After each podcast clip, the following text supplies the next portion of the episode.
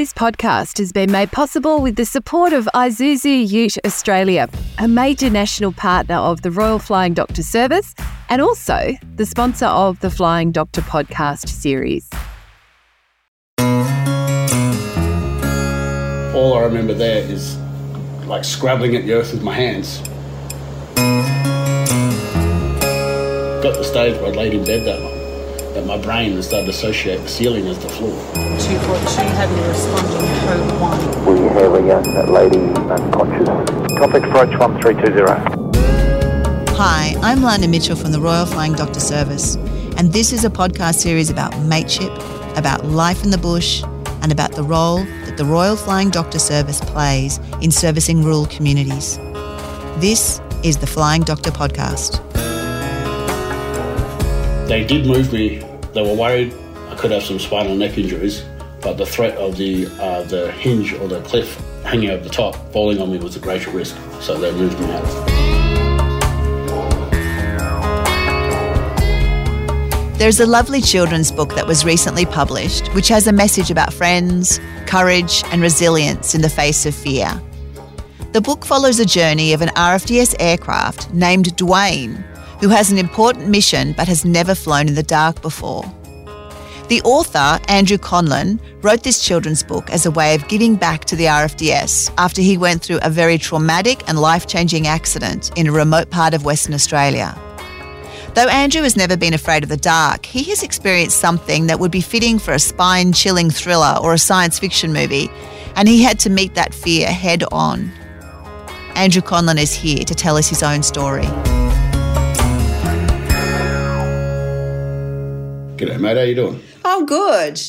How and when did you come to work in the mining industry? Uh, probably pre 2010, I was working uh, geophysical surveying in a remote West Australian mine.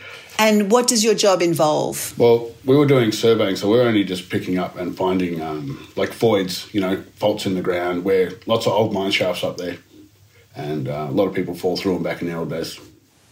Do people, is that because um, they're not visible or because they're, like, why is that geologically? Well, over the time they fill them in, or they cap them, and then the cap falls in, dirt falls in on top of them, or we're aware of where they are. We blow the ground up, and it may move slightly. You know, may cover it, and we're going to find it again, and stuff like that. Ah, so as people are going along and mining, they sort of try to tidy up after themselves, but over time that can change, or things can sink or shift, or Well, they used to put um, metal plugs on top of them, but those metal plugs, obviously, a bit of water, a bit of dirt, a bit of rust, they fall through, fall in. Yeah.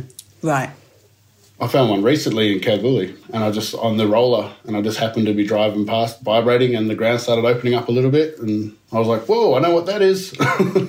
How how big is a mine shaft? Like, what sort of size are they? well, it depends. Usually, it's a, size big enough for a man to go down by himself. I'm talking the old-fashioned. You know, the old guys used to dig underground, they shore it up with old bits of timber and big metal frames, and this one here was probably two meters wide by 1.5 long and five meters deep, and then went down to a massive, massive drop.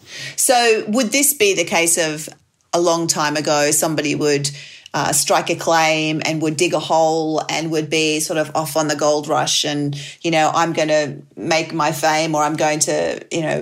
Find my wealth and my riches, and so they would start digging, and they would, you know, um, dig their own little hole and and and excavate and, and mine and mine to see what they could find, and then after months or years, give up and try to sort of somehow cover up the mine shaft and move on. Is that sort of what sort of time area we're talking about, like sort of 100 plus years ago?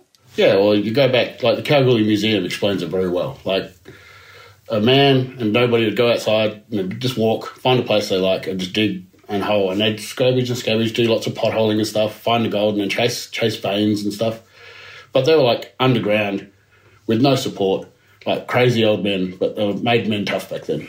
And what sort of time period was this? Like, how long did that go for? Well, years are still going on now. Still, people are doing stuff they shouldn't be doing looking for gold. But you know, I think Kalgoorlie was like the 1700s, 1800s. I'm not 100 percent sure. I should have paid more attention in that museum. Okay, okay. So, all right. So, um, so you've been doing. You was doing at that time. You were doing surveying and so forth. And um, my brother, as a diesel engineer, um, has been working in the mining and gas industries for decades, and he's always worked on this rotating rosters of weeks on, weeks off, and fly in, fly out. Have you always been on the same? I used to be, yeah. I'm back doing it now, but yeah, there was a big break between that injury and now. Could you tell me what happened that day um, when you ended up um, disappearing into the earth? It's uh, a lot of this is what I say is from what I remember patchingly and from what I've been told by, you know, there's a big investigation, so as it happens. Woke up, normal day, early, went for breakfast, you know, went out. Somebody had been released that day. They hadn't been doing their job properly and they'd been warned enough times, so I had to go into his area and take over his area. And where he said it was okay, it wasn't okay. So I've gone to look through his void lists, and there's a flitch, which is where they're under digging inside a pit. Now, hold on. What's a, what's a void list? So we're, we're looking for the voids that are already there. And a void is a shaft, a mine shaft. Yeah, a, a void could be like a little mine shaft, or it could be a little undercropping, like a bit where the flitch is dug out underneath. Right. Could be like a rock that's collapsed the wrong way. There's so many definitions of a void. Like, it's just somewhere that you have the ability to fall. You're always looking for them. You don't want to. Cars can literally drive and disappear down these things. Yeah, so yeah, we've done that, and um, I remember talking to the crew, and it was all good. We were just me and a bunch of Kiwi lads. It was pretty fun. You know, just a normal, nice day. You know, it's lovely up there. Sometimes it's hot, sometimes it's cold, but this time it's just beautiful. Just cruising along, working, pull the car up, turn around. I'm working perpendicular to a flitch, which is a where the machine's operating beneath you, digging out where they've um, done the explosions to pull the dirt out. And unbeknownst to me, there's a void in there. So deep below you, Deeper below me, yeah. how deep are we talking? Was that machine working? Maybe five metres. Okay. Yeah, but there's, you know, there's fencing, or not fencing, there's like uh, windrows and barricades, you know, signage and banneries and, you know, the usual stuff. So you stay away from it. You know, oh, there's an edge there, don't go near it. So we park the car up, safe distance from it, and we're checking out some of the piles of the stuff that's been pulled out. You know, the guys are putting them in sample bags. I take a couple of steps back and I'm turning around and talk to the guys. I said, all right, once we've done this, we'll go. And I took a step backwards and the ground opened up. Wow. And yeah, I fell. All I remember there is like scrabbling at the earth with my hands. And I couldn't get purchase as everything crumbled. And then it collapsed. And then the rest of the flitch that was on that side, I didn't fall on the flitch. The flitch collapsed in on me afterwards. So you fell five meters underground. You were swallowed up. No, no, I fell. I fell 28 foot, so what's that, nine meters or something like that. Holy moly! And then the flitch, the flitch wall collapsed down on me. Yeah, wow. it's quite scary. So when we're talking about a machine being underground, excavating or mining, what sort of size space did you fall into? Like it was it wouldn't be, I presume, like you were talking about before, where you know there's a single man who's gone down there and been looking for gold. This we're talking like a substantive mine. Yeah, I was in a pit. I wasn't underground, but there was a, a machine lower than me. But I didn't fall into any of that. I fell into an old timey old mine shaft. I was lucky because it was one of the ones where they break the impact by, you know, they don't just build a shaft straight down 40 feet. Make it down to certain levels. So if you do fall or something happens, you hit a ledge. And I hit one of the ledges, luckily. But I hit it with my head. So, So you hit the ledge nine meters down with your head. yeah, there's a lot of bouncing on the walls and stuff. Yeah. Did you immediately go unconscious, or did you? What happened? I don't remember much. I don't remember much after that. What were you told happened by those that were there? I was told um, I got lightly covered in some rubble and stuff, and then a larger section came down. And then when they came in to get me, they had to come round and dig in from the flip side. So the level that was already low because they couldn't. So okay, well hold on a second. So could they see you from the top? You were so far down, I presume they couldn't see anything. So all they know is that you were there one minute and gone the next. Yeah, they were thought I was. They thought I was having a joke hiding behind the ute or something. They were like, "Ah, what's going on?" You know? Yeah, Really? Really? yeah, They actually yeah. They thought they thought oh he's just stuffing around. Well, I, I might have gone to the bathroom behind the ute or something, you know, or gone to get water out of the ute or something. But then when I didn't come back for a little while, they're like, "What's what's going on?" They come and have a look, and they're like, "Oh Holy boy." moly! So then so they're looking down this hole which is you know deep and black. No, they weren't looking down the hole. What were they doing? No, they, they can't go near the edge of a hole. You don't go near the edge. They've sh- they've already yeah. So the edge is all crumbly and stuff. Okay, so they're standing back and they and they're calling out to you, and I presume you're not responding because you landed on your head. Yeah, from what I've been told, they would have raised a mayday from there, which is a call on the radio, emergency, emergency, emergency, or mayday, mayday, mayday, and it shuts the mine down, and then people respond. Right.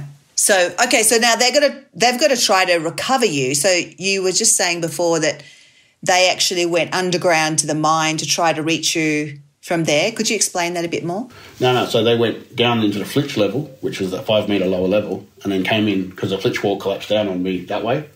So they came in through there and got me out of that way. They were, they did move me. They were worried I could have some spinal neck injuries, but the threat of the uh, the hinge or the cliff hanging over the top falling on me was a greater risk. So they moved me out. Gotcha. And did they just do that? How did they do that? Just with stretcher boards, or how did they? No, they pulled me out like like They just my neck. grabbed you- A couple of guys pulled me out. Yeah. Wow. Okay. So, what happens when you have an accident in a remote area and you're underground and you've fallen into a hole or you've been swallowed up by a, an invisible mine shaft? Um, what happens next? Well, from what I've been told and what the incident report said, I was then taken by one of the mine ambulances. Then I was at the hospital, and um, they put in the RFDS call pretty early because they knew I needed to be airlifted out of there pretty quick. Um, I sort of remember little images and stuff, but my, my brain was starting to swell up and neck was pretty damaged, and as you do, a lot of dirt in my eyes. but uh, I sort of remember flashes of that, you know, people talking to me, not talking to me. It's, it's, it's all a blur, really, what happened there. But the RFDS was picking up a lady, I believe, already, I, from what I've been told. I'm not 100% sure there. But yeah, they landed on the highway, you know, those highway stretches they got made out for them, and they picked me up, took me down to RFDS. And you couldn't, you were unconscious, I presume. Did they um, sedate you or? I, I was in and out. I do, I do remember talking to a lady, uh, one of the nurses on the planes. I remember it really, I don't know, really blurrish, but I do, I distinctively remember that. So she was, she, I remember her calming me down because I remember I was flipping out about something because I, I couldn't move properly or something. I, I couldn't remember. Yeah, it was quite Right. terrifying. Right. It would have been very scary. Were you aware during any of that time period that you'd been involved in a really bad accident, or was it just sort of a confusion of, I don't know what's happening? I was very confused, but I remember getting told constantly what had happened. Like it was like my brain couldn't hold on to that information for a long period of time. I'd sort of wake up, come out, talk, and then I sometimes couldn't talk properly, and it was yeah. Sometimes I'd be laughing. it was pretty weird. Right. It was a very big blur. It's a blur that I it's, I still remember this stuff. I dream. I got PTSD as a result of this now, and, and these are these are my dreams. Like, Yeah. it's pretty full on.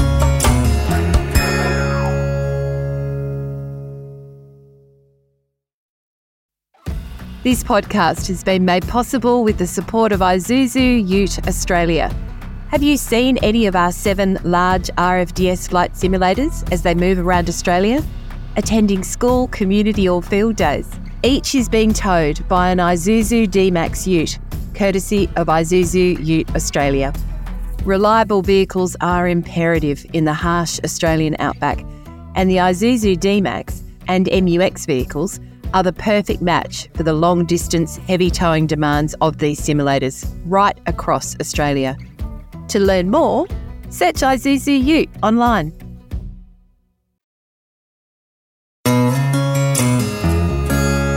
So, what injuries had you sustained as a consequence of that fall and landing on your head? Uh, I got epilepsy. That's a pretty good one. It's uh, uh, some It's horrible. temporal lobe damage. Um, I had one, two, three, four. So- something something wrong with one of my back and the neck issues. Lower back damage. I had uh, a whole bunch of my nails on my right hand side were gone from where I tried to catch myself or pull myself up. Like lots of scarring and scratches and dirt everywhere. There was pieces of rock that were inside my skin and like because as the dirt lands on you, it doesn't land on you settle softly. The weight of it pushes down on you, it crushes you, and yeah, it was pretty bad. Wow. So, they got you to hospital, and I presume it was. Did they have to take you to surgery, or was it observation, or was it more just, you know, what did they have to do once they got you there? I was put in traction. Every time I looked up or woke up or came to, I was constantly surrounded by people. Like there was always people there, and there's this machines all on me, and like blood. And, oh, it's it's so blurry in my brain what actually happened, you know. But it was pretty horrible. At what point did it start to improve? Like, at what point did you start to heal and and it's sort of Oh, I don't really. The, it doesn't really work in the brain like until memory started really playing. She started coming, like aware the whole time. It was probably a week, something like that. Yeah, it was bad. Woke up, like just woke up one day and everything started to make sense. I was like, oh, and then I was like, all right, we can finally tell you again. You've been in an accident. This has happened, and I was like, well. I was. I remember being extremely hungry, but like really sore. Like everything ached. I sort of came out of it like, like a hangover where you've been drinking all day, and then hit by a bus. You're like, oh, Oh my gosh. So at that point where you sort of regained your sense of you know where you were and and I guess arrived to the present arrived yeah arrived to the present moment having gone through this traumatic traumatic accident like how were you feeling I, I just i can't were you just relieved to be alive or were you freaking out about how you felt I had a, oh, I still have my wife, but she wasn't my wife at the time then, and she was pregnant with our first child, but I didn't remember any of that kind of stuff. She had to remind me about it, and it was, it was weird, like piecing little things together. There was no like amnesia or anything like that. It was just with temporal lobe damage, just you get forgetful, or some parts of your speech don't start working properly, and it just as things repair or change, you just start using different parts of it. There was just so much going on. All I wanted to do was go home just wanted to go home, wanted to sit on my couch, but I couldn't because I was always laying in this bed, like not being able to move, and got to the stage where I'd laid in bed that long that my brain had started to associate the ceiling as the floor. wow wow So I'd be re- wheeled around in the hospital, and every time there was a duct or you know air conditioning thing, my brain had or nope, got to step over that kind of thing, but there's nothing there. Like yeah, it was your brain playing tricks you. They're trying to heal itself. Yeah. Yeah, no, I understand. And they had you in traction this whole time so that you could um, your your back and your neck could heal. Yeah, there was a there was worried something worried about swelling and moving stuff, but I got from what I was told, I was extremely lucky for what happened and the amount of damage I took. I was extremely lucky that I healed like I did. Wow. Well, if it wasn't for the RFDS, you know, I don't know where we would Right. have gone with that. Bit different from a rural hospital to being able to flown with first class first class care all the way down. Yeah. So when you finally when did they finally let you out of the hospital? Like were you there for months? No, I was there month, two months, something like that. Like I said, the first month, first two weeks weren't really there, but I pushed hard to get out. Like, after I got out of traction, that they're a lot more relaxed. You know, oh, he's not going to die. Oh, his head's not going to pop off with swelling. Let, let, let's let him relax a bit. And yeah, then the horrible stuff of just lawyers bothering me and insurance companies and work and oh, didn't need all that stuff. But that's part of the part of life, isn't it? Yeah. Yeah, it is. But I guess if you're alive to at least have those conversations, it's a bit better than the other way around where your fiance is trying to sort it out. So, Yeah. yeah. Yeah. Yeah. Yeah. So true. you got home. Was it a long, long rehab kind of journey to get to a point where you could actually get back to work? Yes, about six, eight years. Wow. There's a lot more to it than just physical. There's a lot of mental behind it. Yeah. What sort of challenges did? Well, the epilepsy, the, the epilepsy wasn't known to start with. It was suggested that it could occur because of the injury I'd had, and my first epileptic attack when when I was at home, and my wife, still pregnant at that time, tried to catch me as I had a. I'm on full crutches and stuff, and tried to catch me, and you know, big heavy man and little little tiny pregnant girl, and but I don't remember. I just remember trying to speak to her, my words coming out like saying different words that weren't my words, the words I was trying to say. And then I just went bang, grand mal, seizures, and yeah, rushed back to hospital, spent more time in hospital. Right. Has it been difficult to come to grips with having epilepsy and, and that being an ongoing challenge? Yeah, losing your license straight away sort of wasn't great, but I was not like I was driving at that stage anyway. There's, there's more to it. The, the epilepsy was bad, but it is controllable with medic, or mine is controllable with medication. So can't complain there. And I had a great neurologist. So Yeah. work, work did take care of me. But yeah. Good. That's very good. So, are you still in chronic pain these days, or um, has the pain itself been resolved? Uh, the back gives me a bit of issue every now and then, but really these days, who doesn't have back issues? You know, we're all young and don't lift with our knees, do we? That's true. That's true. So, after such a life changing ordeal, why did you decide to write a children's storybook? Well, I actually didn't decide to write it. I was working for an asphalt company in Western Australia. And my one of my mates, Bosco Jokic, was uh, talking always about writing a children's book. Um, it's called Ronnie the Roller. He wanted to write about an asphalt roller, which, by the way, is a book we do have coming out eventually. Just haven't finished it yet. So he just kept going about it, and I was like, okay. I just had to talk to him one day. We're heading up to Geraldton, and on our way to work in Geraldton, you know, at the airport, and um, we just had this conversation. I was like, all right, let's talk about this. Let's do it this way. And he's like, all right, we can do this, this. And I said, well, he knew about my accident. I'd already had that discussion with him. So I said, how about we do it with the RFDS as a plane? And it just took off from there. It was like it was like we just put a tiny bit of petrol on a fire and just went, just turned into this massive idea. And we had to take so much out of it to make this little book that we made. Like it was huge. The story is is based around Dwayne the plane, which is wonderful. Dwayne the plane, who is scared of the dark, and um, and he has a mission, which I presume is to Yes. save people. Is that Yep. right? Just to airlift the lady. And the problem to overcome is how to save the lady Yes. in the dark. Now we um, mastered off. Uh, we have another older plane in there named Mr. Flynn, who we all know was founded the uh, RFDS. So you know, we got him in there. We put, took some uh, artistic, Creative license. creative licenses. Well, the word I'm looking for, yeah. But we had a lot of editing for this. Like Bosco had his ideas, I had my ideas, and we just came together with it. We also had Bosco's um, uh, nephew, I believe it is, Curtis, who did the illustrations for us. So it all worked out well. It was just this smooth process, and it just you know we contacted RFDS, and they were like, "Oh yeah, we'd love to do this. What? Why not?"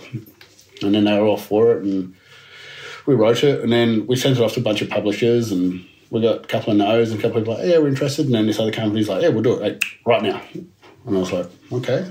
I called Bosco. I was like we'd finished night shift. Bosco left early. Called him at like thirteen uh, oh one thirty. And I woke him up he's like, mate, mate, we got published, you wouldn't believe it. And he's like, you know, two guys screaming on a phone as you do. That's fabulous. That's fabulous. And so for Bosco, is this his first book as well? Yes, it does now say on our uh, resumes published authors in children's books, small letters. Has Dwayne's first flight, does that reflect at all your own accident or your own fears, or was it purely fictional? The message we wanted to put in it was just overcome fears, always believe in yourself, and there's always people to help. You know, that's a good message for any kid. Well, my two daughters themselves, I, I, I teach them this. You know, always believe in yourself. And I guess that they've got a great role model themselves in their dad to be able to see um, the challenges that a person can overcome and and the fears that can be tackled and dealt with. Yes, yeah. I also um, have a meeting at her school with uh, 150 other students to show them how to teach them how to edit books properly and how to get through the process of publishing. Oh, that's fantastic. Okay, well, it has been just lovely talking to you today, Andrew, and it's been really good to hear about your journey. And I'm sure that Dwayne's first flight will keep flying off the shelves, excuse the pun. Thank you so much for talking to me. Thank you very much, Lana.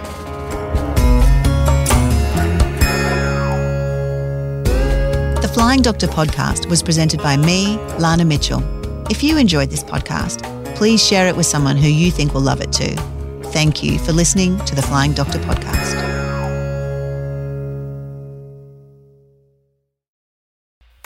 Hey, thank you for listening to this episode. And thanks again to our major sponsor and major national partner, Isuzu Ute Australia. Isuzu Ute is committed to supporting the communities in which the RFDS operates. To learn more, search Isuzu Ute online.